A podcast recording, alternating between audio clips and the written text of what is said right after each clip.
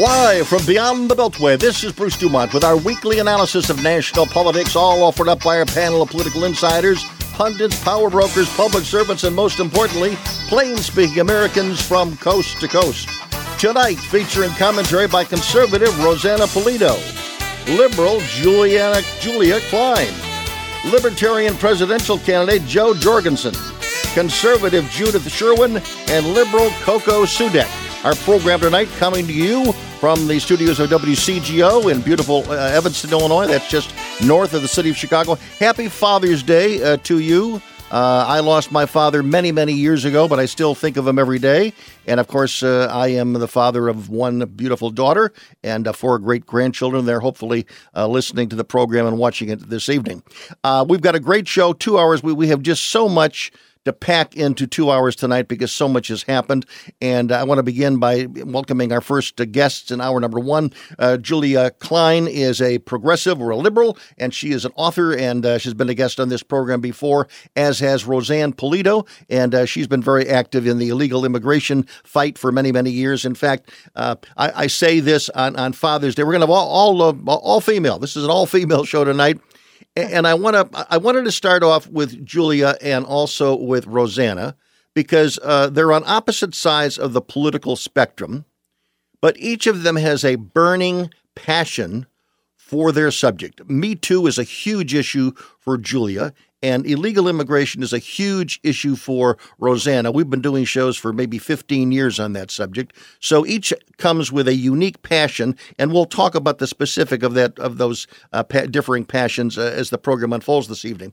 But uh, Rosanna, I want to start with you because uh, the publicity last night uh, was all about the president's uh, big rally in Tulsa. It wasn't quite as big as other rallies he's had.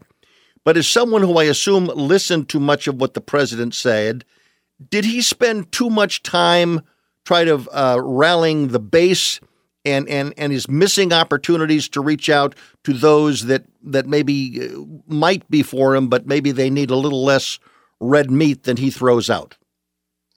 Uh, I believe that the base needed some coddling, needed to be rallied just because of what we're going through right now with COVID.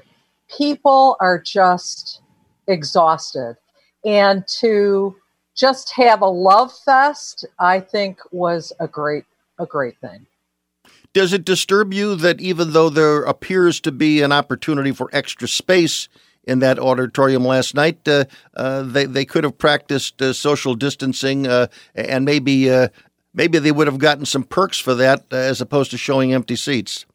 Well, no, the media would have made something bad out of anything there. It really didn't make any difference. They did try to give masks to people who wanted them, hand sanitizer. They did everything they could to make it sa- uh, people feel okay. safer. And uh, they did what they did. They, you know, it was like having a protest. Okay, Julia, let me tur- let me six feet apart. I'm going to turn to to Julia and find out because I know there wasn't anything that the president said last night or could have said last night that would have changed your opinion. But looking at the at the Democratic side, and you have some some criticism of Joe Biden, which we will get to, but there are some who believe that Joe Biden can win this thing just by sitting in his basement. Do you agree with that? Yeah, I think a palm tree would win. Okay. So the fact that he is not out meeting, greeting people, uh, you think that strategy will will, will get him uh, to the White House? I do.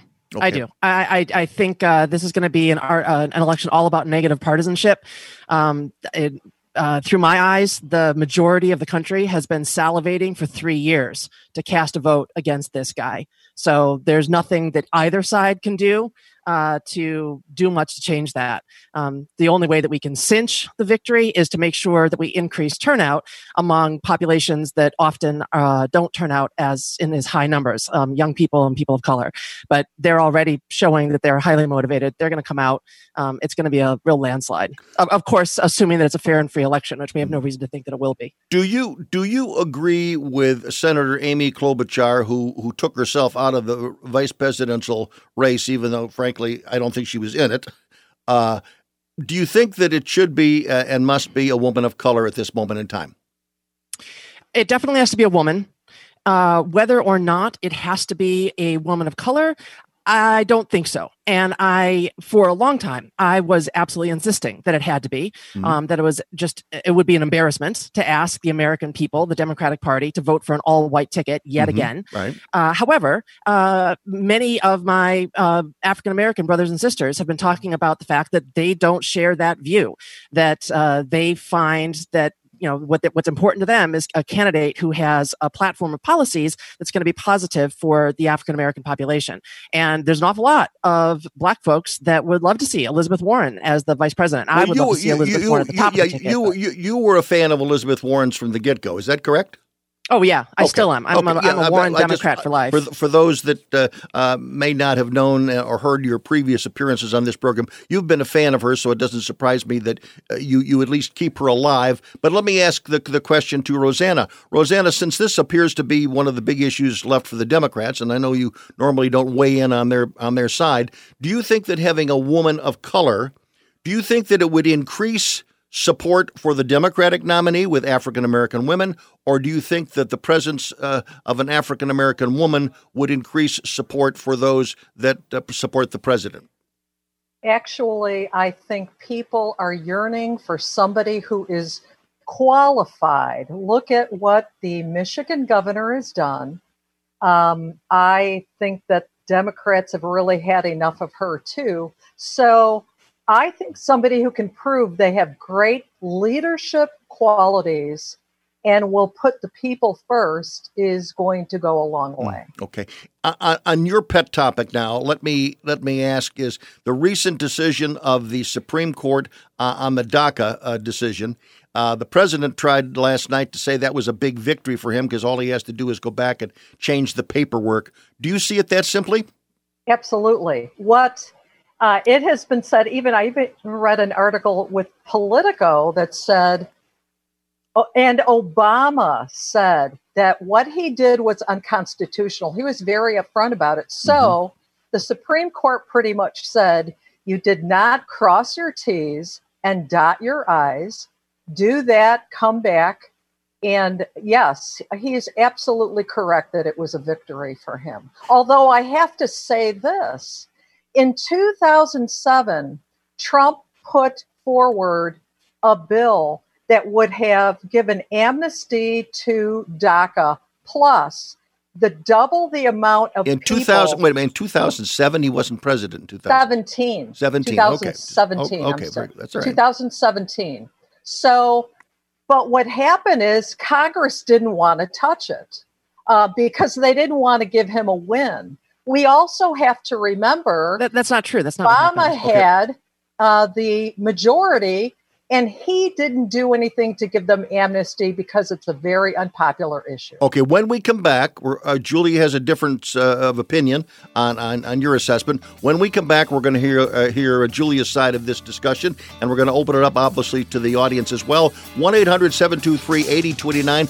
We're going to talk about illegal immigration. There hasn't been much talk about it lately. We're going to talk about how important it is to the president's reelection and also the, uh, the, the myriad of other issues that seem to have uh, really pushed illegal immigration uh, uh, to the back of the political burner. I'm Bruce Dumont from coast to coast, border to border, and around the world at BeyondTheBeltway.com. Thanks for joining us tonight.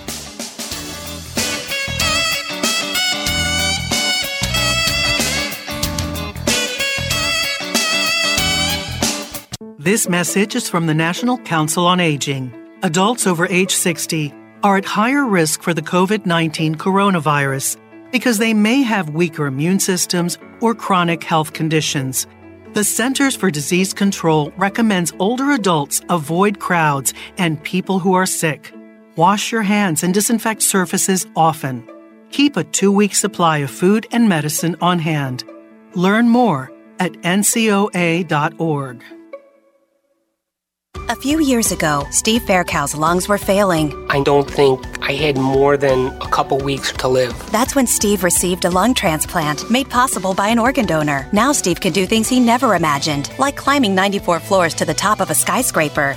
I never knew that breathing could feel this good. It's an incredible gift. What could you make possible as an organ, eye, and tissue donor? Leave behind the gift of life. Go to organdonor.gov, U.S. Department of Health and Human Services, Health Resources and Services Administration. Bruce Dumont back on Beyond the Beltway. Happy Father's Day. Thanks for joining us tonight. Before the break, Julia Klein was to uh, going to jump in and make a, a clarifying point about something that Rosanna had said. Go ahead, Julia. Yeah, Rosanna made the point that Trump tried to end DACA in 2017, and that's just crazy. Uh, he he's in he's an incessant flip flopper. I mean, he maybe made the statement, but within 48 hours he had rescinded it because uh, uh, Stephen Miller or one of the other uh, advisors mm-hmm. in his cabinet uh, is pushing for a, a, a racist immigration policies, mm-hmm. and and you know jumped all over him like, oh no no no, you can't do that. So you know, Trump himself has absolute. I mean, again, m- maybe literally uttered the words once, but it doesn't matter. It, it's like it's not he. It's not like he was in favor of ending DACA at any point in time. And to suggest that it would have happened if it were not for Congress is just ludicrous. It's a complete rewriting of history. That's not even close to what happened. Rosanna, to the extent that was ever put before Congress was, was only what, contingent upon having a border wall included okay. with it. Right. And Congress was always unwilling to say that, that we're going to have a border wall in exchange for allowing these people who have never known another country and who are contributing citizens of this country, or, or residents of this country. You know, we're not going to exchange that for this uh, this horrible idea of a border wall for crying out loud. Okay, let me so, let, let me that let was me, always let a non-starter. Let, let, let, me just let me just interject here and try to try to keep the conversation flowing, but going back and forth and making sure everybody gets a chance. I want to go back to you, Rosanna, and say, and by the way, I, I said at the beginning, you and I have been discussing this issue for at least ten years, maybe longer, on this program. Yes. Uh, and again, I, I, I, I congratulate you that you're one of the few people who's been a long-time guest on this program you saw your political dream come true because you were out there when no one on earth was talking about this subject, and along comes a candidate who gets elected president of the United States. Okay, he's been the president for three years now. Are you happy because, in your mind, has a lot been done on this issue, or do you think he's giving you lip service and not giving you real answers? Well, his record is not perfect, that's for sure we do have more border wall, and I was at the border three times, and that is surely needed. Right. Um, we, and especially right now in COVID, uh, there are few jobs, and Americans and legal residents need to have those jobs. So he's talking about, um, you know, curtailing visas and uh, you know, we're thrilled with that. But of course, no, he, as far as I'm concerned, and a lot of my friends who have been on the illegal immigration issue since 2005, um, no, we're not perfectly happy, but I was on the border and George Bush called me a vigilante. Right. So between then and now, right. there hasn't been uh, a, a, lot of choice. so, now, hey, I, I, I'll want, take the crumbs. okay, good. I, I, want to come back. I want to follow up on that, but I want to I want to go over to Julia's pet issue at the moment, uh, or not just for the moment, for for many many years, and that's the Me Too movement. Uh, you you have riled up a lot of Democrats. You and I are Facebook friends. We share a lot of Facebook friends. There's a lot of people that are really ticked off at you because you you tend to believe and want to hear the story of Tara Reade, who was a guest on this program a few weeks ago, as were you. And you're concerned because you don't think that Joe Biden gets the importance of the Me Too movement. I hope I'm not putting words in your mouth, but you're a frustrated Democrat. You're not really enthused about Joe Biden. Is that correct? Yeah, all of that's correct. I, I would only say um, I'm. Uh, it's not that I want to hear Tara Reade. We have all heard Tara Reade. Right. She spoke for herself. Uh, Megyn Kelly gave her a platform. We've heard her story. I think it's credible. Um, you know, and uh, whether I, I, don't think that it's essential to believe Tara Reade in order to recognize that Joe Biden's behavior with women has been problematic. And uh, I, I, I, think that a long time ago, Joe Biden's uh, behavior regarding race relations was also problematic. However, it certainly seems as though spending eight years alongside Barack Obama has ca- caused him to undergo some real personal transformation. And I, I, I believe, I, and I can't speak for other Democrats, uh, and certainly not my brothers and sisters of color, but uh, black women and men in this country, but I believe that Joe Biden has has some fundamental, uh, authentic, visceral transformations regarding his views on race. And it's a real shame to me that he has not had anyone in his life that has caused him to do the same thing around uh, how he treats women because it, it's problematic. Do it's you, problematic. Do you believe that there has been any degree of hypocrisy on on your p- side of the political spectrum. I don't mean you personally. Mm-hmm. That uh, so many women were irate about uh, Kavanaugh and all of the Kavanaugh accusers, and they have been less than willing to give Tara Reade a fair shake. Uh, yes, I do believe there's been hypocrisy. However, it's not the hypocrisy that the right often wants to top, point to, and it's not the hypocrisy that you just named. Um, it's because Tara Reade is, in fact, a far more uh, problematic witness than Christine Blasey Ford, just as an example. Uh, I think it's unquestionable that Christine Blasey Ford is telling the truth, has always been telling the truth.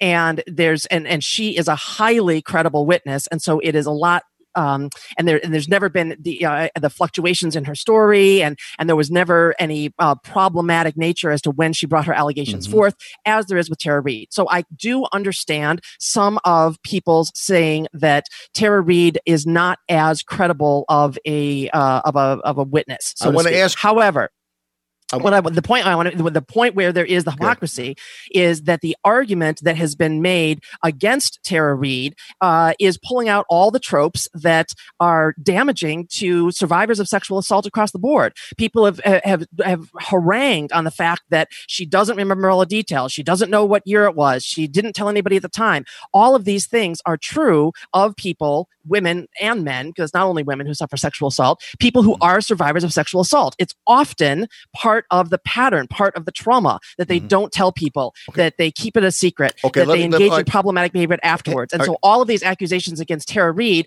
that she did those there okay. things and therefore she must be lying has done a terrible disservice to all the progress we've made for all victims right. over the Very last good. 10 years. Okay, I, th- I, think I think you made your point. Let's go to calls. Let's go to Heidi who's listening to us in Houston, Texas. Go ahead, Heidi. Hi, first time caller here. Uh, Thank my you. comments about DACA. Yeah. And um, I think DACA is not only illegal, but it's very unfair, and it's also an amnesty. And I want to bring out a point that's Unf- unfair to whom? I'll tell you how un- unfair to whom. It's unfair to U.S. citizens. And check this out. Okay. What about the U.S. children whose parents are in the jails? When does the government ever come in and reward them? When do they get in-state discount tuition like the DACA recipients do? Okay, and if if our if if the U.S.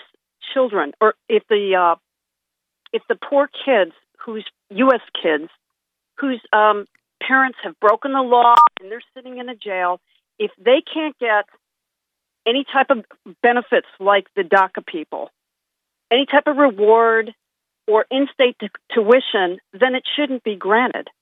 You see, the whole problem with DACA is that this was the parents' fault, and they knew coming in here what they were doing. It's all about amnesty because when the child, these aren't even children anyway, but when they become 18, they can petition to um, bring in their parents legally. They can already stay because, how do I say this? Um, do you, do, let me just let me uh, Heidi, let me, let me lady uh, Heidi, let me ask you sure. a couple of questions, and then I know I want to let our guests also weigh in. But do do you see in, in the in the under the broad umbrella of illegal immigration and how we deal with it? Do you see the DACA group, no matter how large it may be, do you see them as unique? They, in other words, they're not the same people who, who sneak into the country and who have survived here or are going from city to city trying to survive looking for a job. Do you think that they are different because they have been here a long time? No, I do not. You do not. I okay. do not. Do you no? But do, do, they have do had, they have had some of these people. The average age is about twenty three. They've had all this time to become citizens, and they have they have uh, they decided not to because they get more benefits from our government for being illegal. All right, They've done hang nothing. on, hang on, just a second. Jack nothing. I want to I want to ask Julia her her opinion on this. Julia, do you see a difference between a DACA, someone within the DACA population, and someone who just sneaks into the country because they're looking for a better job? Should are they different people in your mind? Um. yes, and all of them should be granted citizenship. The okay, whole, all, all right, of them. Okay, that's go. That's going to the next step. But I want to go better, Rosanna. Do you see them in in in as one pot of people, or do you see them? Is there is there a difference to the DACA people, Rosanna? Yes, the law was broken and the law needs to be enforced. The law was broken by their parents. Would you acknowledge that? Correct. If they are now adults, should they be punished for the mistake of their parents? Well, just like uh, African Americans are asking for reparations for something that our ancestors did in the 17th century, we have then the right to ask the law be enforced on the people but, who but I think violated but our you're, laws. But, but you're but you're conflating an issue, uh, which is it, they're both very con- complex issues. You're conflating them, which makes it almost impossible to to to find common ground. So my question to you is, if indeed, and and, and Heidi ma- made this comment, I'll come back to you. Heidi, you made the point is okay. There are people that that that break our laws. Let, let's let's let's let, as you said, there may be African Americans or or white people who break the law. Their children don't end up going to prison because the parents broke the law. But my question like- to you, but my question to you is, should the parents, should should the children of those parents who broke the law many years ago, should those children be punished for the sins of their parents? I need a I need a 10 second answer. Go ahead, Heidi. Yes, I They believe should. that they Okay. need to they need to be unified Okay. with the, their parents. They need to be When sent we home, come back, deported. when we come back, we're going to let Rosanna defend that position. I'm Bruce Dumont, back shortly from Evanston, Illinois. Hi, this is Dr. Phil. The new coronavirus called COVID 19 is spreading in China and beyond. While CDC is working to stop the spread of the virus, we can all play a role in stopping this deadly disease. The CDC Foundation is a nonprofit organization supporting emergency response efforts in the United States and around the world. To get updates and learn how to protect friends and loved ones, find out how to help by going to cdcfoundation.org. Chris Domine is a husband, father, an athlete, even an Ironman. But 10 years ago, Chris's kidneys were failing. The doctor said if you don't get a kidney transplant, you are going to die. Chris received a second chance, made possible by an organ donor. Your well being changes from loss of hope to better times ahead. What could you make possible as an organ, eye, and tissue donor? Leave behind the gift of life. Go to organdonor.gov, U.S. Department of Health and Human Services, Health Resources and Services Administration. Bruce Dumont back, and uh, we've got a uh, comment here coming in from Tom Hagen. He said, uh, What parent treks their kids 500 miles up to the border? Could you imagine an American family trekking their kids cross country along our highways? Uh, Tom, uh, yes, I can. I think that uh, if if you are a parent and you feel that your children uh, are not going to survive where they are, and you have an economic need, you're going to go where that economic need is. And I think that's a parental thing. I know there's a lot of people don't like the idea of just taking your kids and putting them in a caravan and se- sending them off to the United States. Uh, that's not a good idea. But to, to say that, that that parents won't try to do things that will improve the life of their kids, I I, uh, I think Americans would do that, and I think that uh, those from uh, Central America and, and Mexico would do the same thing. Uh, we are at the program now where we're, one of my favorite parts of the program. I let each of our guests introduce themselves and tell us a little bit about themselves. And we're going to begin with uh, Julia Klein. Julia, tell us who you are and what you're up to. Yeah. Uh, so, yeah, my name is Julia Klein. I am a writer and a podcaster and a progressive political activist. Uh, my podcast is called Solving Me Too. As you've indicated, that's my passion project is gender based uh, workplace uh, harassment, discrimination, and assault.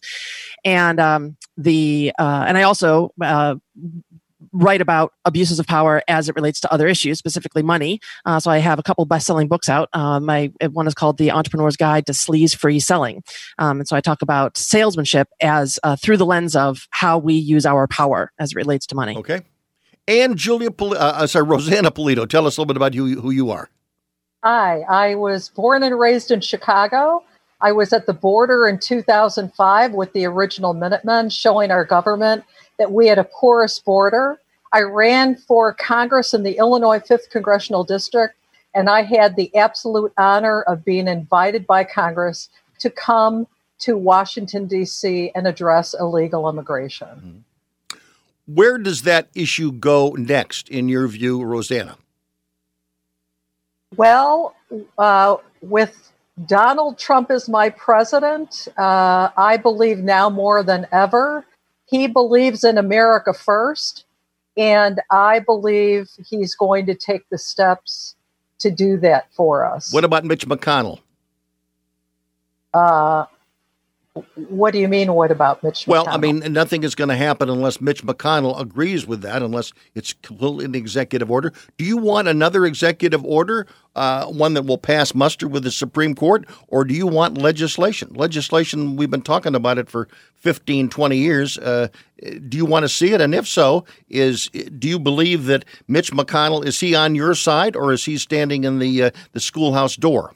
Uh, he's part of the swamp, just like Lindsey Graham. Uh, you know, they move and do things for the American people when uh, it, you know, the air hits them. So, you know, who who knows with them? But mm-hmm. I believe that, you know, I believe Trump is a brilliant man, and he's going to do what he can, and he can't do it by himself uh, the average voter needs to start getting involved politically, locally, statewide. Obviously, here in Illinois, they do. Do you think? Do you think? And again, I'm going to ask this.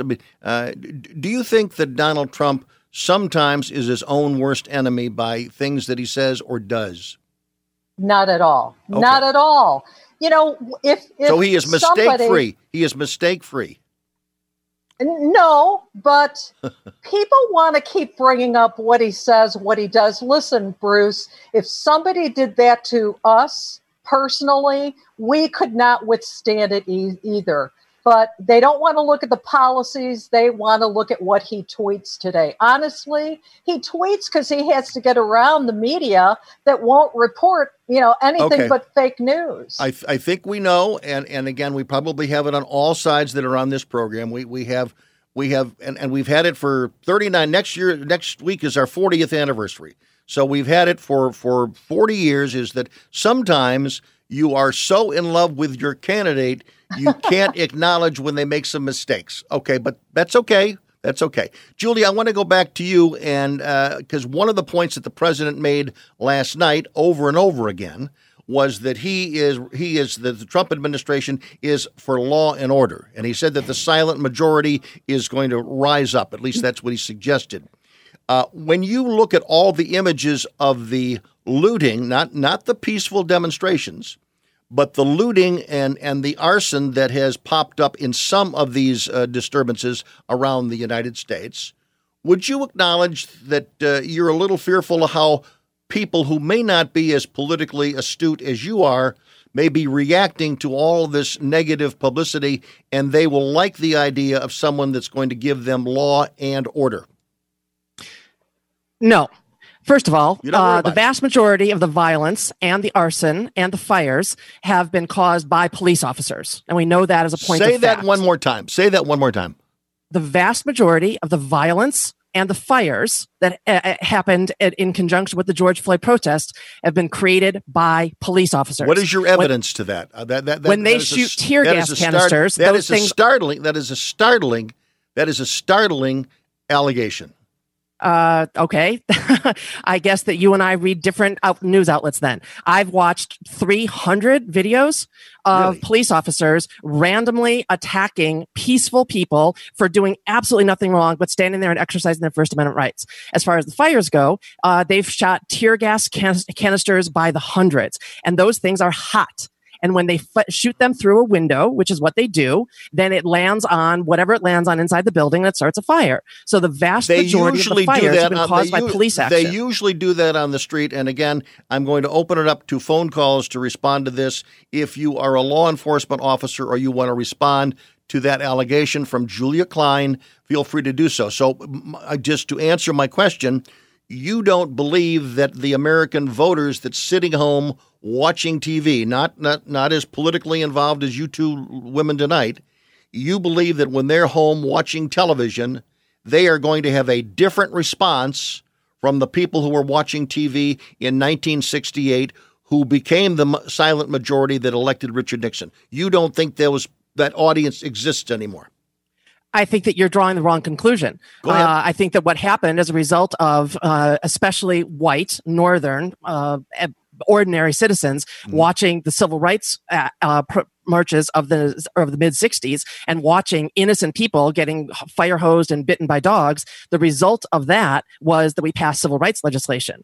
And that it, so to, to say that the that the the, the televised uh, hostility of police officers uh, that uh, from the 60s which is continuing again today resulted in the election of Nixon and therefore will elect nope, I mean that, that's just a completely inaccurate conclusion no no no no, you're, no, no, no let, let me let, let me clarify what my point you're correct that the images that uh, were carried of, of, predominantly Southern police departments uh, uh, using their power to shut down peaceful protests in the early days of the civil rights movement led to people all over the country becoming irate and becoming aware of the plight of blacks in America's South. You're absolutely correct that that was an image, and, and the result was as you have described. However, I'm talking about a different point in time. I'm talking okay. about 1968 when there were riots following the assassination of Dr. Martin Luther King and then the Democratic Convention in uh, August of 1968. And you had demonstrations and you had other riots, including Watts and a lot of other things that were happening during that period of time. And in that particular case, it was rioting, it was looting. It was it was the it was the bad side of what's happening right now. And that got that got a hell of a lot more television coverage, and that's where the silent majority came from. The silent majority was not referring to what happened uh, with Alabama at, at the at the uh, Edmund Pettus Bridge. Okay, it, I understand was, the point you're making. So I'm just, so let me let, so let me respond to the point images. you're making. Yes. Okay, go yeah. ahead yeah. So uh, the the riot, the 1968 riots, I have every reason to believe were the violence was caused by the police then, every bit as much as the violence is being caused by the police now. The difference is that back then we uh, were reliant upon mainstream, or I shouldn't say mainstream, on you know three major news channels to carry the video of what was happening and it was edited. Now we have the benefit of every American resident basically having a video camera in their back pocket.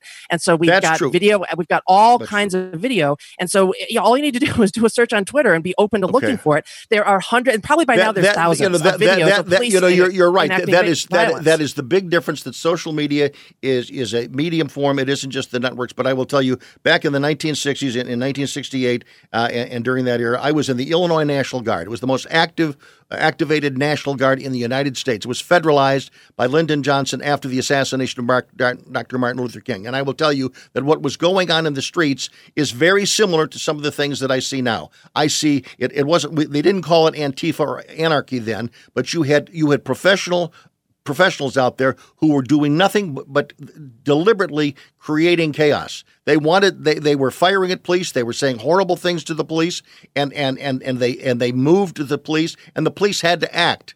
And what I'm saying is that when the when the police act, I'm talking about how America is going to react. And that's what's going to happen in November. We've got to move on. We've got to take another call. Let's go to Steve, listening to us in New London, New Hampshire, on one of our oldest affiliates, WNTK. Go ahead, uh, Steve.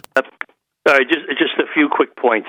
I listened to the caller Heidi, and I think the guest name was Rosina, Rosanna. Rosanna. And it is truly disheartening to see how how little empathy that so many people in this country have for others whether or not they came illegally or illegally, and obviously they came illegally, they came generally as children. Yes, they're in their 20s now. Many of them are productive in society.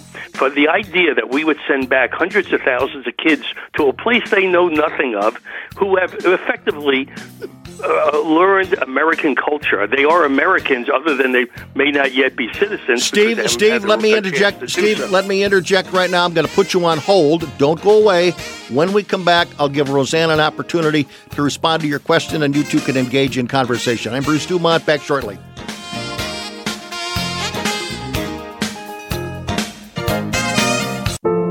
Every year, millions of Americans use opioids to manage pain. Pain can be unrelenting, overwhelming, and all consuming. So, why do so many of us try to manage pain only from the palm of our hands? Doctor prescribed opioids are appropriate in some cases, but they just mask the pain. And reliance on opioids has led to the worst drug crisis in American history. That's why the CDC recommends safer alternatives, like physical therapy, to manage pain. Physical therapists treat pain through movement, hands on care, and patient education. No warning labels required. And by increasing physical activity, you can also reduce your risk of other chronic diseases. Pain is personal, but treating pain takes teamwork. When it comes to your health, you have a choice. Choose more movement and better health. Choose physical therapy. Visit moveforwardpt.com to find a physical therapist in your area. This message is brought to you by the American Physical Therapy Association. Come on back in Evanston, Illinois. We got a, a, a email here saying that uh, they wish that Tom Roeser, who for many years was a regular guest on this program, he was one of the original panel members when we went on the air, uh, you know, 40 years ago next week and they said that they, they wish that Tom was uh, alive because he would have corrected me about my attitude towards uh, President Trump. So uh, you have, and then someone else says, and you think Bruce Dumont is a never Trumper? Uh, with a big question mark. That was from uh, Dodie. So again, we have disagreement on this, but again, uh, we are get back to our conversation and let us go to. Um, Let's go. No, Steve uh, from New Hampshire, you were on the line and you were making a point, and I wanted Rosanna to respond and because I'd like to make one other. Well, let, let her let, let, let, let, yeah, no, let, let, let, her, let her respond to what you've said thus far because Okay. you said that she has Okay. she's insensitive. So let let's let her tackle that one. Go ahead. He, he actually said, I have no empathy. I reserve my empathy when I consider that Illinois, for instance, spends $4 billion a year on free services for illegal aliens. My empathy goes to veterans who don't get the services they need. Uh, who, they fought for the country. Senior citizens have built the country. That's where my empathy is that they have to mortgage their homes to send their kids to school. And uh, it seems like the illegal aliens get a free pass. So I do have a lot of empathy for my fellow Americans. Go ahead, Steve. Uh, Can I answer? First of all, that is a non-answer. The- We, we in this country we have plenty of money to solve our needs if we were willing to spend it. Second thing is, from an economic point of view, these hundreds of thousands of kids, we have a declining population uh, in this country, and without immigration, we will be in the path of other countries that will are also having facing a declining population, which will definitely hurt our economic well-being. So these kids have been trained, they've been grown up in America, they've been went to school, they are they're in the armed forces, they are valid, not everybody, of course, they're valedictorians, they are providing service to our country. It is no fault of theirs that they were brought here when they were one year old, six months old, two years old, and if they were brought here, the the re- reality is most of those people came came for economic opportunity and where, where were the penalties on employers? Go to go to look at the chicken farms in the South and find out when they rounded up illegal aliens or you know illegals there, they didn't go after the owners of the chicken farms. The you know which so it, it, it's it's just a false idea. It is a narrow-minded, uh, xenophobic idea of keeping America the way it was. Well, America is no longer the way it is. It is better. And Sir, I- uh, it just, sir, I just I- Let's I go am back to Latina. Rosanna. to. Let's go to Rosanna. Go ahead.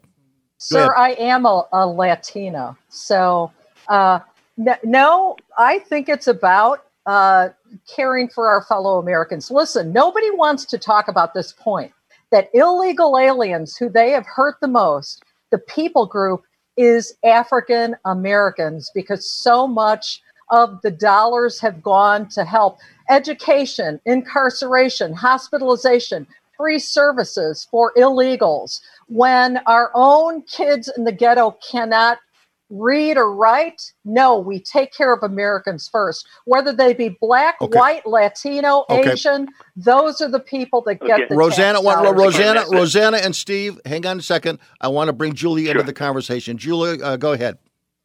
Yeah, it's a uh, it's it, it's a false dichotomy that you're trying to draw, Rosanna. It's not like we're gonna take you know. It, it, let's just imagine that we just booted every illegal immigrant tomorrow, right? You got your wish, wave a magic wand, boom, they're all gone. And you know, and first of all, you're grossly inflating the amount of federal dollars that go to uh, undocumented immigrants in the first place. But putting that aside, let's just stipulate that you know, the amount of money that you think no. is spent is. It's not like the federal government is going to suddenly reappropriate those dollars and put them towards you know poor poor black people in the in the ghetto and or to veterans. That's crazy. Of course, we we need to give more money to veterans, but the reason that veterans are not getting enough money is not because too much money is going to uh, undocumented immigrants. We, we the federal government just gave three trillion dollars to corporations as part of the CARES Act. That's, I mean, we can manu, we literally are manufacturing money. The Fed is literally manufacturing money in order to keep the airline industry afloat, in order to keep the stock market afloat. So, you know, if, if you and I should be on the same side as far as being irate at that veterans don't get enough money, but the, the, the, the villain in this scenario is absolutely not undocumented immigrants.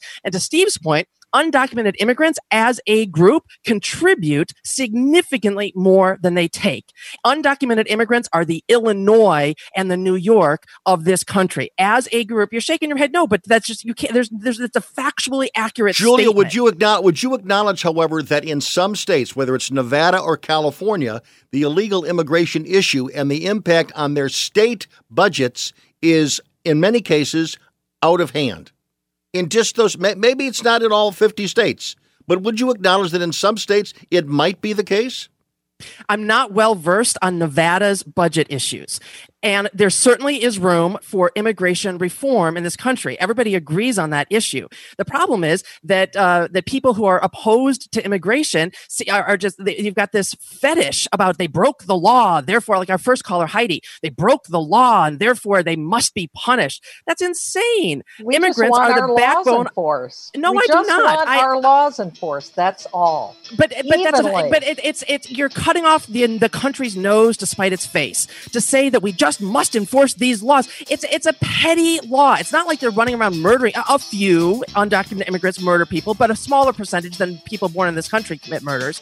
But you know, by cutting, by saying that we got to get rid of uh, uh, uh immigrants, including undocumented immigrants, we're cutting off our noses to spite our faces. Immigrants contribute more to this country in terms of dollars, in terms of intellectual ca- capital okay. on than note, people born here do. We on, need them in this country. Note, we need to figure out how to make them legal. On that note, ladies, ladies, and the gentlemen listening, we are out of time on that particular point. Julia Klein, thank you very much for joining us tonight. Rosanna Pulido, thank you for joining us. Uh, it was a lively discussion. We'll have you two back to pick this up at some point in the future. I'm Bruce Dumont. Again, in the second hour, we're going to be joined by Coco Soodek. She's a liberal.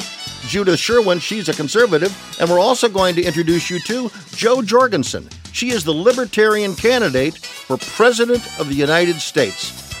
All coming up in the next hour on Beyond the Beltway. Don't go away.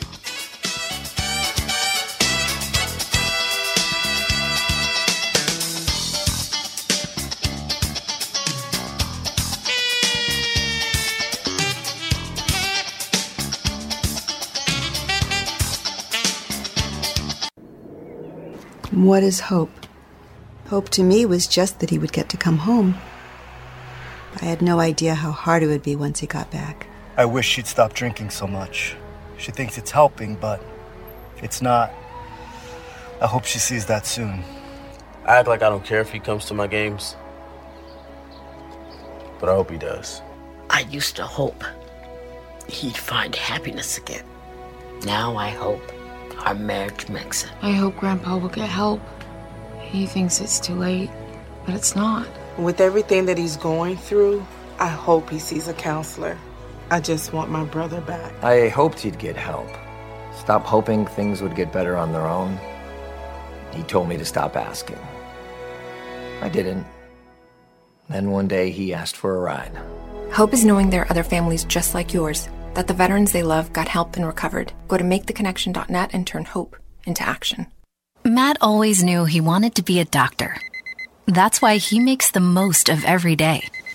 To study before breakfast, to work hard, to do whatever was necessary to achieve his goal. He found an answer in the military If you have a passion, a vision for your future in any field, today'smilitary.com can be your path to a fulfilling career. You have a calling, we have an answer. Find your way at today'smilitary.com.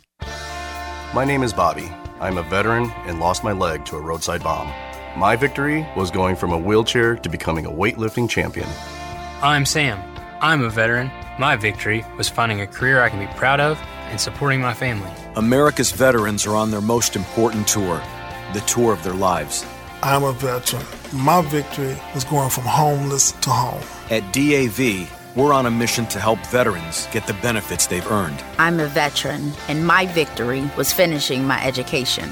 DAV offers veterans of all generations a lifetime of support for victories great and small. My victory was proving that disability is not a limitation. My victory was getting my service dog a new best friend. We help more than a million veterans every year as they face and conquer their challenges. My victory is being able to be there for my family. When America's veterans win, we all win. Help us support more victories for veterans. Go to DAV.org. Standing up for what's right. Helping out when things go wrong. Seeking the truth and speaking our minds. Not just making records, but breaking them. Leading the way behind the camera, beyond the runway, and on the silver screen. Not just making our mark, but making a difference now that's a job for a Girl Scout. Girl Scouts, preparing girls for a lifetime of leadership. Bruce Dumont back on Beyond the Beltway, hour number two. Thank you very much for joining us. In this hour, we're going to be joined by progressive or liberal attorney Coco Soodek, conservative attorney Judith Sherwin, and uh, the woman in the middle is uh, Jo Jorgensen. She is the Libertarian Party candidate for President of the United States. She is a lecturer uh, from Clemson University, uh, originally from Illinois, Libertyville, I believe. And uh, Jo, let me uh, welcome you to Beyond the Beltway. Nice to have you with us this evening. Oh, my pleasure. Thanks so much. I'd like to begin by asking you, and then I want to hear from our liberal and our conservative. Uh, how important is it to you, if you were president, how important is it to you right now to end the siege in Seattle? I, as a federal official, as president, I would say that's a local issue. One of the big problems we have in our country is the federal government it gets to where it shouldn't belong. For instance, it gets into education, which should be between parents, teachers, and students. It gets into the police. Uh, again, crime is a local issue. There's no reason for the federal government to get involved. And I'd like to add that without the federal government giving the local police tanks, grenade launchers, extra money for extra equipment, and free training, then we might not have that soldier mentality. Right now, we've got the federal government militarizing local police, and okay. it needs to stop. Okay, that's your point. Let's go to Judith Sherwin. Uh, Judith, how important is what's happening in Seattle, and does it need to be nipped in the bud? Well, I believe that it is uh, it is a local issue. It is something that the governor and the mayor of Seattle ought to be taking care of, which they clearly are not doing. So I think um, I, I, listened earlier today to an interview with uh, Bill Barr. I, I have to agree with him. The federal government has some responsibilities in terms of protecting citizens when their civil rights are being trampled upon uh, or not being protected by their local authorities. Uh, we saw that kind of action in the 60s when the federal government intervened in the South in order to protect uh, the uh, black community from mm-hmm. the local Southern uh, police. So I mm-hmm. think that a failure on the part of the police to act as they're doing, or not even just a failure, many of the police probably want to act, they're being prevented from acting. I believe that the federal government at some point may step in, and I think it would be in order to okay. protect the rights of the people in that Coco. nine I, I, want to hear Coco's response. Coco, uh, is this an important issue that needs resolution? I mean, it's an issue that needs resolution, but here's the great thing, Bruce. And by the way, thanks for having me back. Good. I'm going to agree with the other two conservatives. Great. T- today, I do think it's a local issue. I don't think the federal government should step in right now. I think it is um, part of the syndrome that we're seeing right now, and I think that it ought to be resolved at the state and local level. Next question to you, Jo. Uh, if you were president of the United States, would you support a national holiday for Juneteenth? I would. I believe our country has two Independence Days. The first one, Fourth of July, was independence from government, and the second one is independence from some humans from other humans. Judith Sherwin. Yeah, I, I would support making it a national holiday. Um, I really would. I I uh, I learned myself about the date uh, several years ago from some friends of mine, and mm-hmm. I'd never heard of it. I never heard about it in school. Um, and, and I think if we do make it a national holiday, we should make very clear why the day that slavery finally ended in the United States, being the 19th of June, uh, was because the the Southern um, Confederacy. No. And at this point, I won't get into the partisanship, yeah. but the Southern Confederacy kept the information from the slaves. And and so when uh, the Union soldiers finally got to Texas, it was late, and clear that this was done. Um, that was the end of slavery. So I think it's okay. a very important. Coco, I want to I want to go to you. To be learned. Bruce, I'm sorry to disappoint you. I agree with the other two oh, again. Oh, no, that's okay. I think, I think it should be a, a, a, federal holiday. I think it's an important day. I also think it's really important. I mean, Judy just mentioned something really important, which is, you know, I didn't learn this in school either. I learned it through reading as an adult. That it needs to be part of the curriculum throughout the country. I think this. By, I think, by the way, the, I, I I am not opposed to having guests on this program who agree with each other. Okay, we, we, we, we every once in a while, I, I, don't think we have to fabricate heat on this program. Uh, and in this particular I, case, uh, we have some light that's coming up, and and so let let me move. Uh, you know, may, to, to the, may I add step. a quick yes, point? Go. I would like to point out usually the free market does a much better job than the government. And here's one more instance in which we saw many different private companies have this as a holiday long before the federal government. They did that with gay rights. Uh, the Walt Disney Company offered right. benefits to the spouses of or the partners of gay people in the early 90s, 20 years before the federal government. So once again, the free market does a much better job than government. And also, uh, uh, the squeaky wheel gets the, the grease because in this particular case, we would not be having this discussion, I don't believe, uh, had there not been this horrible police incident in in Minnesota. That started this uh, whole discussion, which uh, has now sped up the you know the uh, the discussion, which appears to be very bipartisan, not only here tonight but in Congress. That that one year from now, uh, on the 100th anniversary of of at least uh, the situation uh, you know in in Tulsa, uh, we will be celebrating the 100th anniversary of uh, Juneteenth uh, and and the importance of it. Even though the the Emancipation Proclamation was signed two years before that, and it was actually delivered there a couple of weeks before the June 19th, but it was on June 19th where they had this horrible uh, situation where uh, law enforcement and, and vigilantes and, and, Ku Klux Klan and everyone were involved in, in making life miserable and murdering uh, black citizens, uh, you know, at, at, that particular moment in time. It also just coincidentally, uh, when I when I heard that date, it, it reminded me it was June 19th of 1964 where the Civil Rights Bill was passed.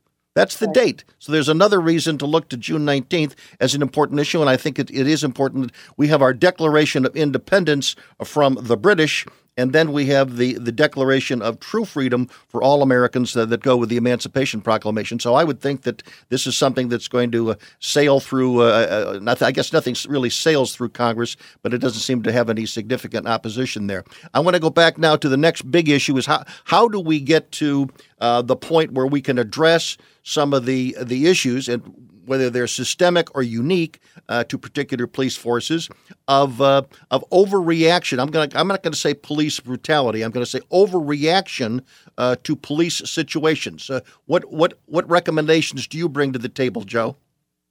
As I mentioned earlier, we need to get the federal government out of it because what we've done is we've militarized local police departments. And what I want to do as part of my platform is bring our troops home. I don't want to be at war with other countries, and I certainly don't want to be at war with our citizens. I think, you know, once again, the federal government has overstepped its bounds and it's just caused problems as it always does. Okay. And, and I would like to add, of course, uh, when Governor Wallace sat, uh, stood there at the steps and prevented blacks of in course, Alabama. When, when, of course, if somebody's civil rights are being violated, the federal government needs to step in. But we're nowhere near close. And I would say the government caused this escalation. When we come back, I want to hear a conservative uh, and a liberal, both attorneys, both officers of the court. I want them to explain uh, the first two or three steps that they think are very important uh, to lowering tensions between the African American communities, not just the African American communities, but America's police departments. This message is from the National Council on Aging. Adults over age 60 are at higher risk for the COVID 19 coronavirus because they may have weaker immune systems or chronic health conditions. The Centers for Disease Control recommends older adults avoid crowds and people who are sick. Wash your hands and disinfect surfaces often. Keep a two week supply of food and medicine on hand. Learn more at ncoa.org. A few years ago, Steve Faircow's lungs were failing. I don't think I had more than a couple weeks to live. That's when Steve received a lung transplant made possible by an organ donor. Now Steve can do things he never imagined, like climbing 94 floors to the top of a skyscraper. I never knew that breathing could feel this good. It's an incredible gift. What could you make possible as an organ, eye, and tissue donor? Leave behind the gift of life. Go to organdonor.gov, U.S. Department of Health and Human Services, Health Resources and Services Administration. Come on back. Uh, just a clarification: the uh, the Greenwood uh, riots uh, back in 1921, just outside of Tulsa, did not take place on June 19th. I stand corrected on it was actually uh, May 31st uh, and over to June 1st. Uh, but again, uh, just to clarify, uh, it, it's part of an overall discussion of, of June 19th. But uh, the June 19th is when the Union soldiers eventually got to Galveston and reported that the Civil War was over and that Africans or blacks at that time were totally emancipated. Um, let's go to you, Judith Sherwin. You're our card carrying conservative tonight. Um, do you believe that um, is is the likelihood of solving the problem between police departments who were perceived by some as being overbearing or sometimes brutal is that an issue that can be resolved? And if so, if so uh, what type of legislation or leadership is needed to get to that point? Well i think before you get to legislation um, I think you almost need a public service announcement, and you need it probably for everybody in this country. Which says, uh, and and the public service announcement would be the talk I had with my own son when he turned 16 and he got a driver's license. Now, my son is white from a middle class family. Um, he was at the time not a terribly mouthy teenager, but he certainly thought he was one of the hotshots of the world. They all do. And I down and I explained to him that if you ever get stopped by a policeman, you put your hands on the wheel. You never do anything that he tells you not to do or she tells you not to do. In those days, it was all he's. Mm-hmm. And and you obey their commands. And if you feel that you have been unfairly dealt with, don't worry about it. We will deal with that in another forum. Okay, stop for a second. I want to turn to Coco Soodek. And Coco, I want you to respond to the same question I asked Judith and uh, whether or not you agree with, with some of the, uh, the, the, remedy that uh, Judith provided. I mean, not at all. I, I think, eh, look at the Philando Castile case in St. Paul.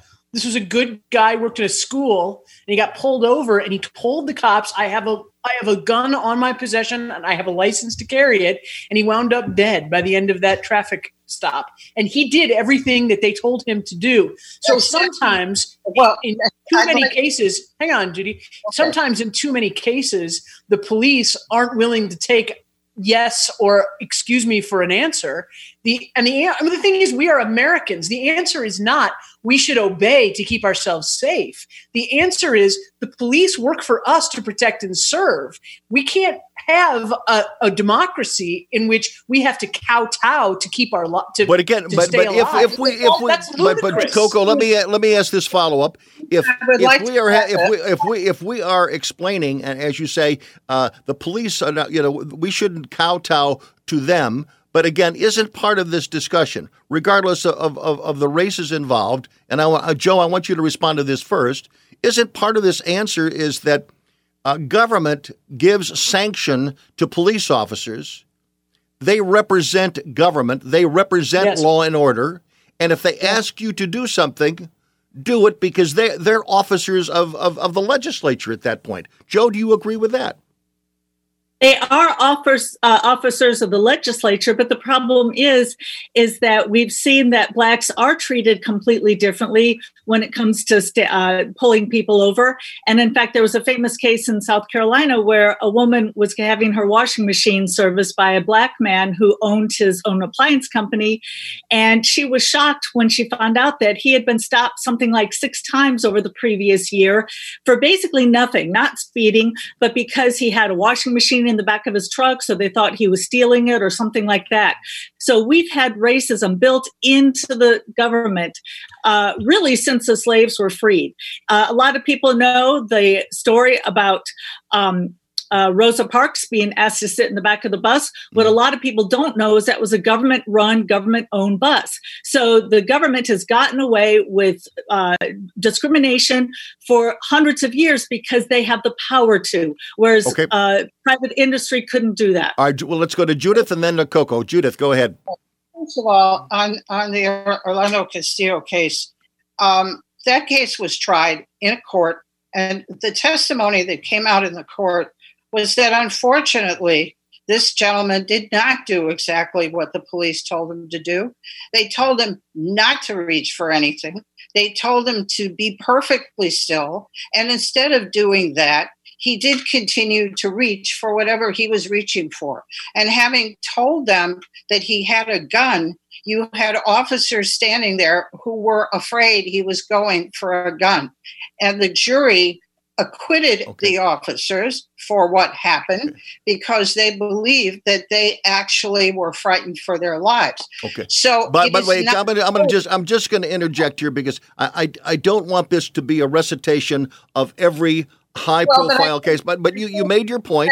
I want to I want I want to go to Coco. And I want, Coco was going to respond to a previous question, and then I want to I want to move on to to a to to broader discussions uh, that can help resolve some of these future incidents as they come forward. How, how can we get uh, those who are stopped? And how do we get those who are police officers? How do we get them to react maybe a little bit differently in the future? Right. But uh, but again, I want to go back to you, Coco.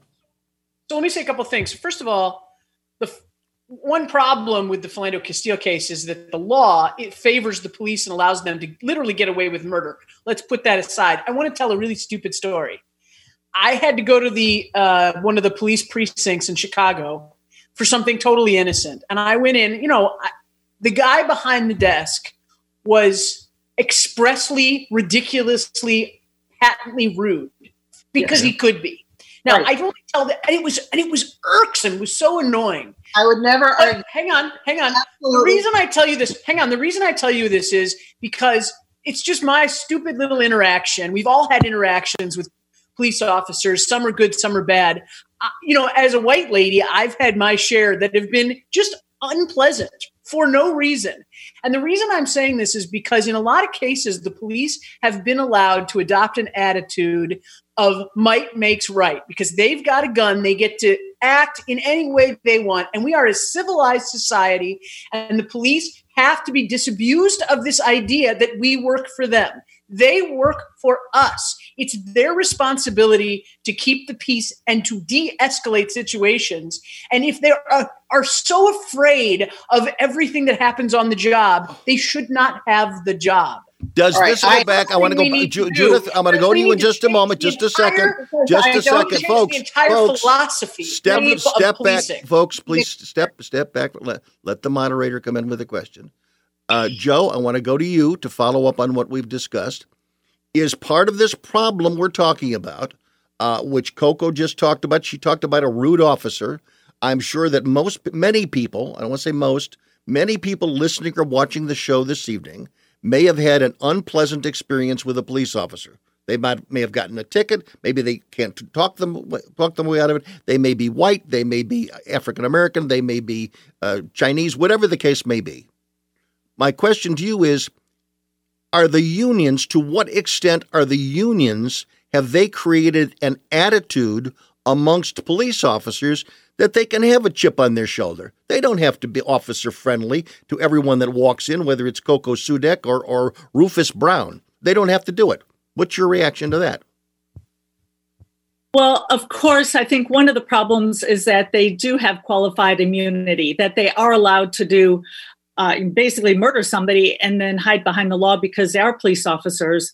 So I stand with Justin Amash and his bill to end that.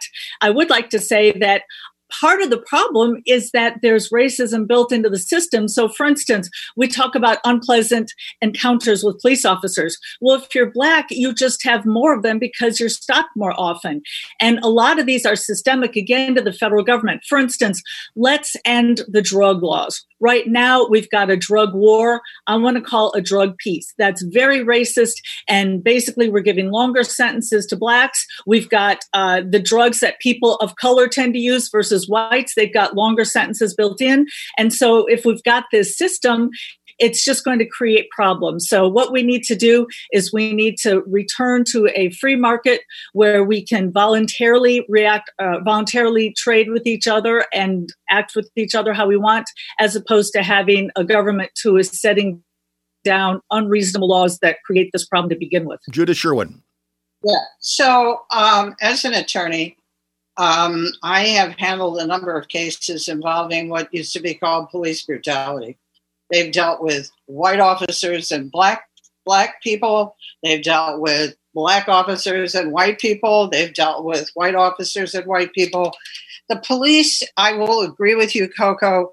Many of them have a chip on their shoulder. And, and I don't know that they they believe they have this or they have this chip on their shoulder because of qualified immunity. They don't think they have a right to kill people. I don't think that's anywhere near a reasonable position.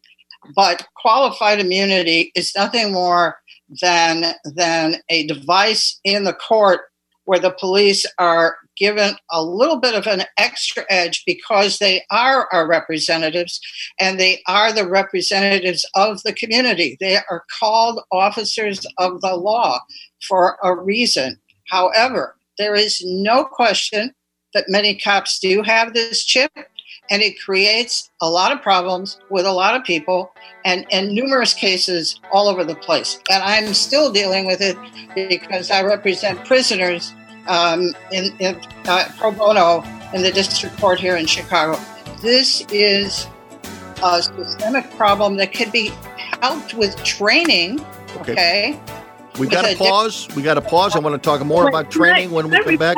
We have to. No, no, no. We're going. We're going to a break. When you hear the music, we're going to a break. You got to sell something. I'm Bruce Dumont. Back shortly from Evanston, Illinois.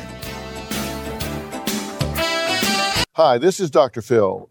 The new coronavirus called COVID 19 is spreading in China and beyond. While CDC is working to stop the spread of the virus, we can all play a role in stopping this deadly disease. The CDC Foundation is a nonprofit organization supporting emergency response efforts in the United States and around the world.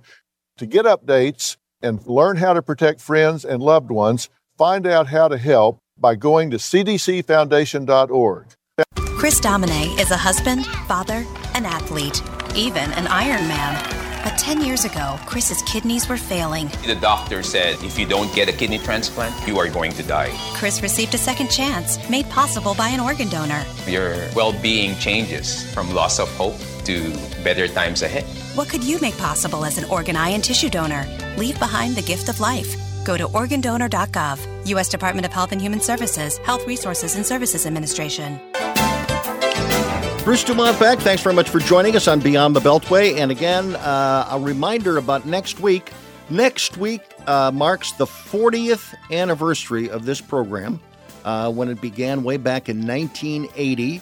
Uh, we'll talk a little bit more about it next week, but also I want to just let you know up front we're doing our regular show next uh, week. It's not going to be you know 40 years of highlights or uh, conversations with people that you may not even know or may even have passed away. Uh, we're doing a real live show next week, so come back for that. But again, uh, we'll be offering some assessments on uh, the the the many issues that we have just covered in 40 years on this program. It just uh, it is uh, it really it, it is American history after four decades, and we'll talk about it uh, over the uh, with all, with all of our guests uh, next week. And we and and since uh, we have talked this evening about race relations, race relations is is one of the topics I think we probably have spent more time discussing on a national level than any program that's on American radio, and uh, we're going to talk a little bit more about it next week because uh, it was a problem 40 years ago. It still is a problem now. It's not been resolved, but hopefully uh, we can uh, get to uh, some discussion after we have some uh, some light, not just heat, to the discussion, and that is our goal each and every week. Let's let our guests now introduce themselves, and let's begin with Coco Soodek. Coco, tell us a little bit about yourself. Hi, I'm Coco Soodek. I'm a corporate lawyer and an art lawyer, and I help people make things and money. And you said a couple of weeks ago on this program you didn't like Amy Klobuchar for vice president, and uh, you must be happy that she is now. She may have been the last person in Minnesota to realize she was going to be vice president. Yeah, she would have been a terrible, terrible, terrible, terrible, terrible candidate, but she makes a great senator. Okay, let's go to Judith Sherwin. Uh, Judith, tell a little bit, tell us about yourself. Hi, I'm Judith Sherwin. I, uh, I'm a lawyer in Chicago. I do a lot of trial work and uh, mostly in the healthcare area. And uh, I also teach at Loyola University uh, in the area of uh, ethics and civil rights. And Jo Jorgensen, let me introduce you. are the Libertarian candidate for President of the United States. Tell us a little bit more about uh, your background. So politically, I was Harry Browne's 1996 VP running mate. So one of the few women who have been on the ballot in all 50 states. And I hope to do it again this time. I teach at Clemson University. I teach psychology. And I would love to respond to Judy's uh, last comment as sure. somebody who teaches psychology. Go. Okay, so I am not a lawyer, but I do have a PhD in psychology, so I understand motivation. And I understand that while reward works better than punishment, punishment does work. Now, I'm not suggesting people are becoming cops so they can go out and murder people. What I'm saying is, is if there's a huge uh, penalty out there, if there's a huge punishment, then people are going to be a little more careful with what they do. And I also want to mention because I keep hearing people, and I heard somebody tonight say we need more training.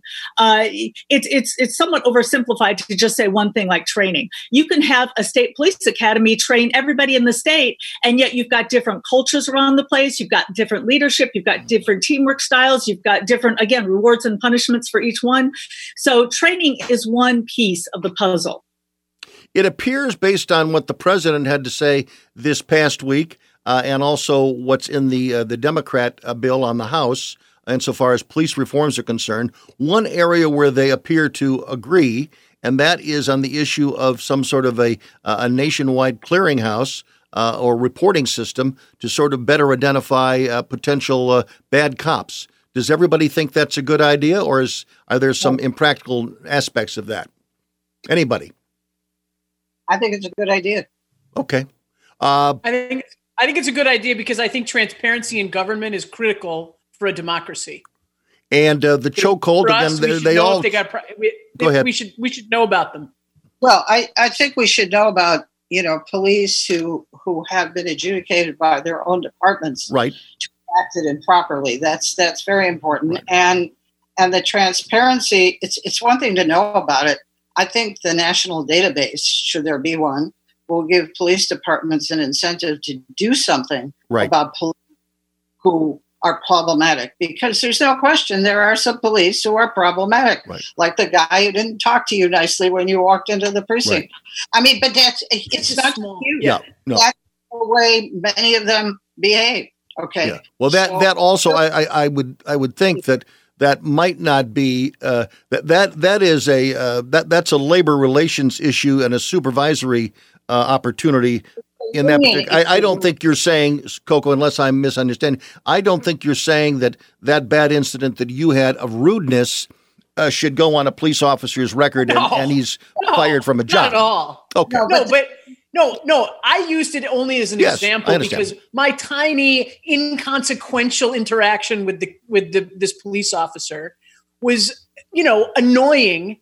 And you know, I can't imagine how much worse and how much more maddening it is when things get so much Right. more serious and dire but i do think that there is an entire there's a cultural problem not only in the police forces but also in the country that that criminalizes everything and looks to the police to do way too many things Uh-huh. and gives them way too much power and that is a there's in some ways that's going to have to be a cultural conversation that it will be an extension So- of the conversations that we're having now one of the thi- one of the things that one of the things that has come up in the discussion of defunding uh, police departments has been that uh, there is a mental health expert uh, or, or you know that goes out and or a social worker that goes out on police calls or maybe in some cases even replaces a police call uh, because so many of the initial uh, involvement uh, of the police deal with a domestic issue or deal with, with, with mental illness. Do you agree with that, Jo?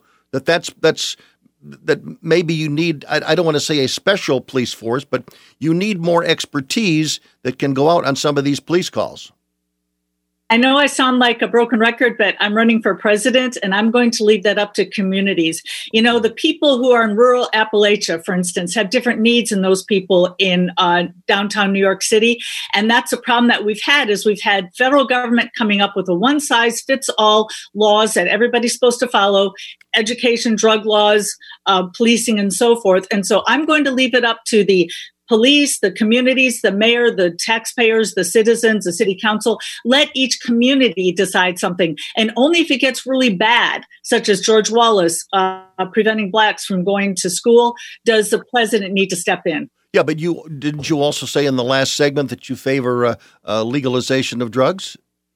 Oh, absolutely. And and I Well, agree that is Coco. don't don't don't you Uh, wait that- wait just a minute don't don't you wait just a minute Drug don't you think if it, wait if if your position is you want all the states to make the decisions should there be some states that uh, uh, are are maybe strict on drugs and others that are not? I believe Why does the federal government have to come down on that on that position? Yeah, I believe that all drugs should be legal at the federal level. Uh, it, you know, if the states want to have their own uh, laws, that's something that I wouldn't interfere with. But people would be able to at least move to different states. But I, we saw that drug prohibition didn't work, and a lot of people don't realize that we had states and communities who basically had drug prohibition before the federal government, and dr- uh, uh, I'm sorry, alcohol prohibition. Alcohol prohibition didn't work, and drug prohibition isn't working. So that's one of the things I would like to do at a Alcohol. Let me just mention alcohol prohibition worked for the one reason why it was passed, and that is it reduced massive alcoholism as a problem in the United States. Now there there were there were unintended consequences that came with that, like organized crime and everything else. But the initial proposal, uh, why people wanted a, a dry country, they wanted to end massive alcoholism, and that part of it worked. Judith Sherwin, you raised your hand. For those listening Yeah. on radio, people are raising their hands.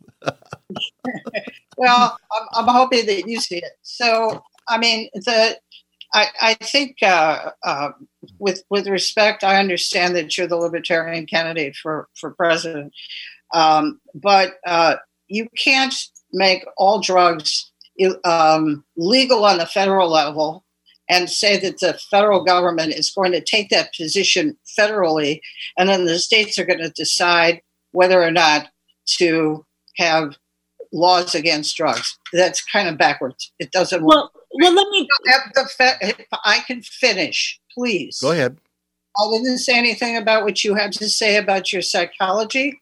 Please uh, let me speak about what I have to say about our federal system. That's how it works, okay?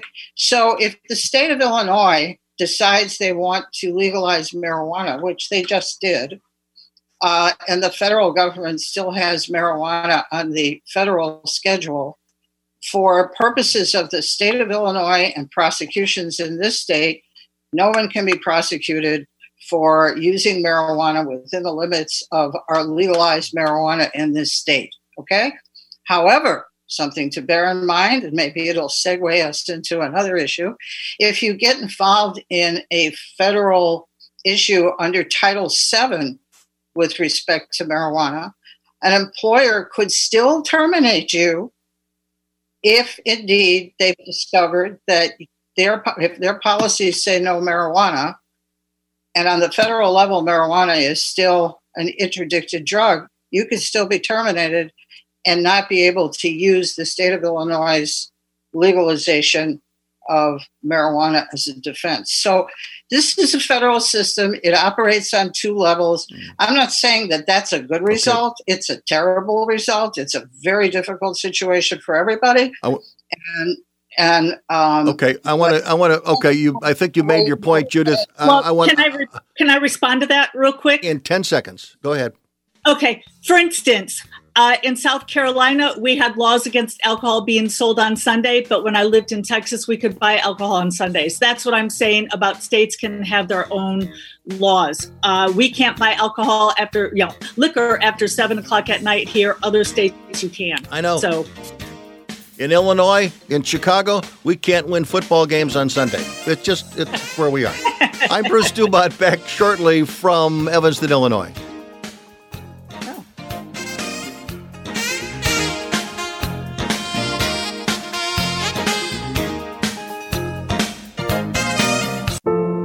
Every year, millions of Americans use opioids to manage pain. Pain can be unrelenting, overwhelming, and all consuming. So, why do so many of us try to manage pain only from the palm of our hands? Doctor prescribed opioids are appropriate in some cases, but they just mask the pain. And reliance on opioids has led to the worst drug crisis in American history. That's why the CDC recommends safer alternatives, like physical therapy, to manage pain. Physical therapists treat pain through movement, hands on care, and patient education. No warning labels required. And by increasing physical activity, you can also reduce your risk of other chronic diseases. Pain is personal, but treating pain takes teamwork. When it comes to your health, you have a choice. Choose more movement and better health. Choose physical therapy. Visit moveforwardpt.com to find a physical therapist in your area.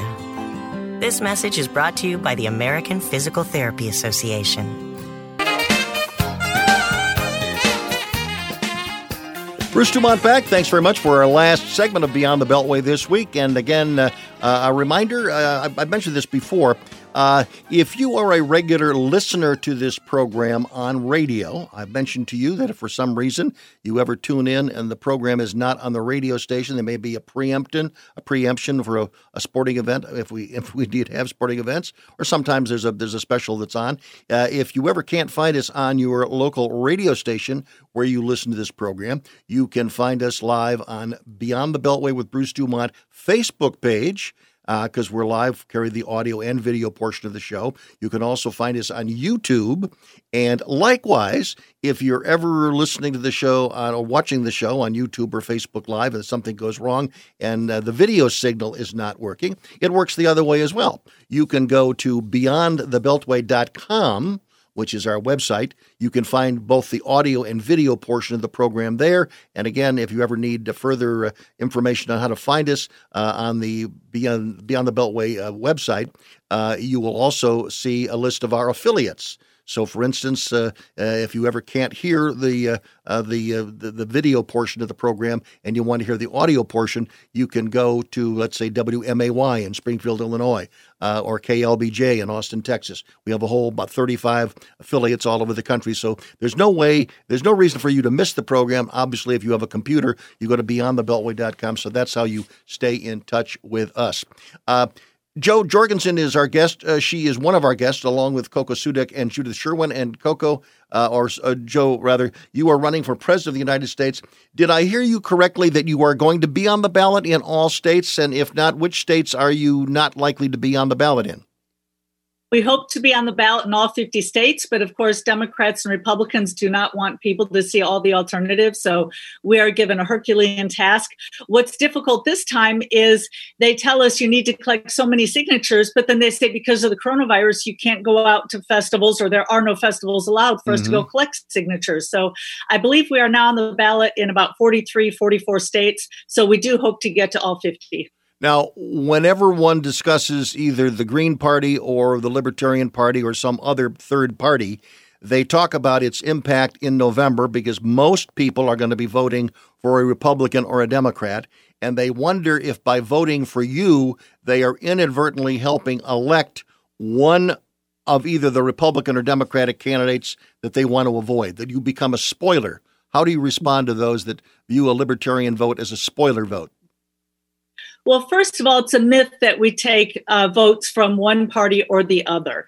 Uh, we draw equally from both parties. However, we get most of our votes from people who are either independent or who have never voted.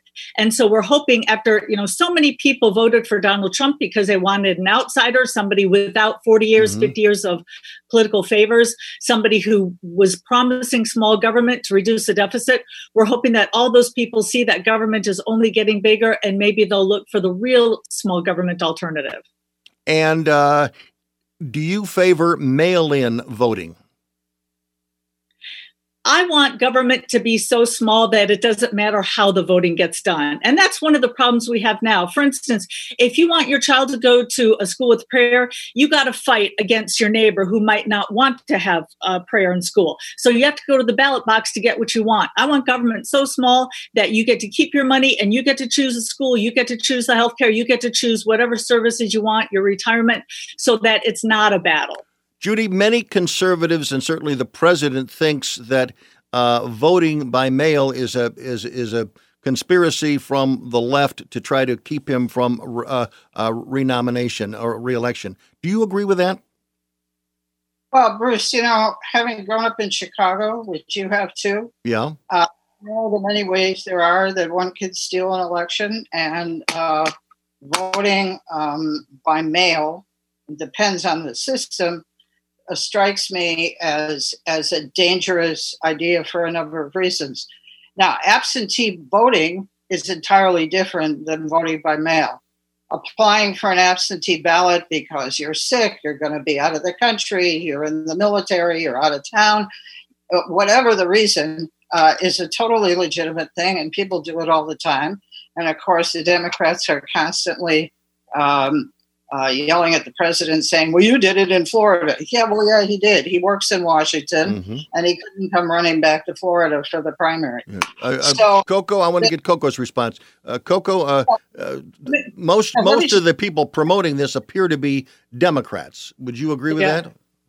Yeah, I don't think there's any difference between mail-in ballot, mail-in voting, and absentee voting. Yeah, it, it, just voting at home. There are there are effective ways of validating the vote. The incidence of voter fraud and voter impersonation is so small that st- statisticians say it's more likely an American is going to get struck by lightning than they're going to vote. Uh, they're going to vote in, in impersonate another voter or vote twice. The, the thing is, the more people vote, the less likely it is that a Republican wins. That's just that's just the way it goes. Well, I don't agree. Arguments are pretextual. I, I think well, then why would, it, why, would it, why would it, why would it, why would then every convenient you're making way my they point. can. But I really like to finish my point about voter fraud.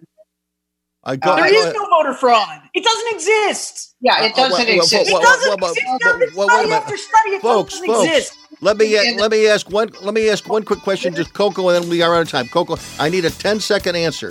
Would you yeah. acknowledge that a lot of Democrats talk about vote harvesting? Would you, if if the if the plan was to eliminate voter uh, vote, uh, vote harvesting, would you still support the idea of voting by mail? Uh, you know, ballot harvesting is taking somebody's ballot and lying about it. Yeah. Of course, there shouldn't be that. Okay, no, but, the, but there, but there, lying about there, somebody but, else's but there, ballot. But there is evidence. You seal the envelope. You there sign it. It's done. No, it, no, it, you do more than just sign it. You should put it into a U.S. postal mailbox, and if you violate that, you're violating a federal crime. On that note, we are out of time. Uh, Jo Jorgensen, thank you very much. Libertarian candidate for President of the United States. Uh, Coco Soodek, our liberal of the night. Our conservative has been Judy Sherwin. Thank you all for being with us. Happy Father's Day. Andrew Marshall, thank you for your assistance in the production of this program. I'm Bruce Dumont. Good night from Evanston, Illinois.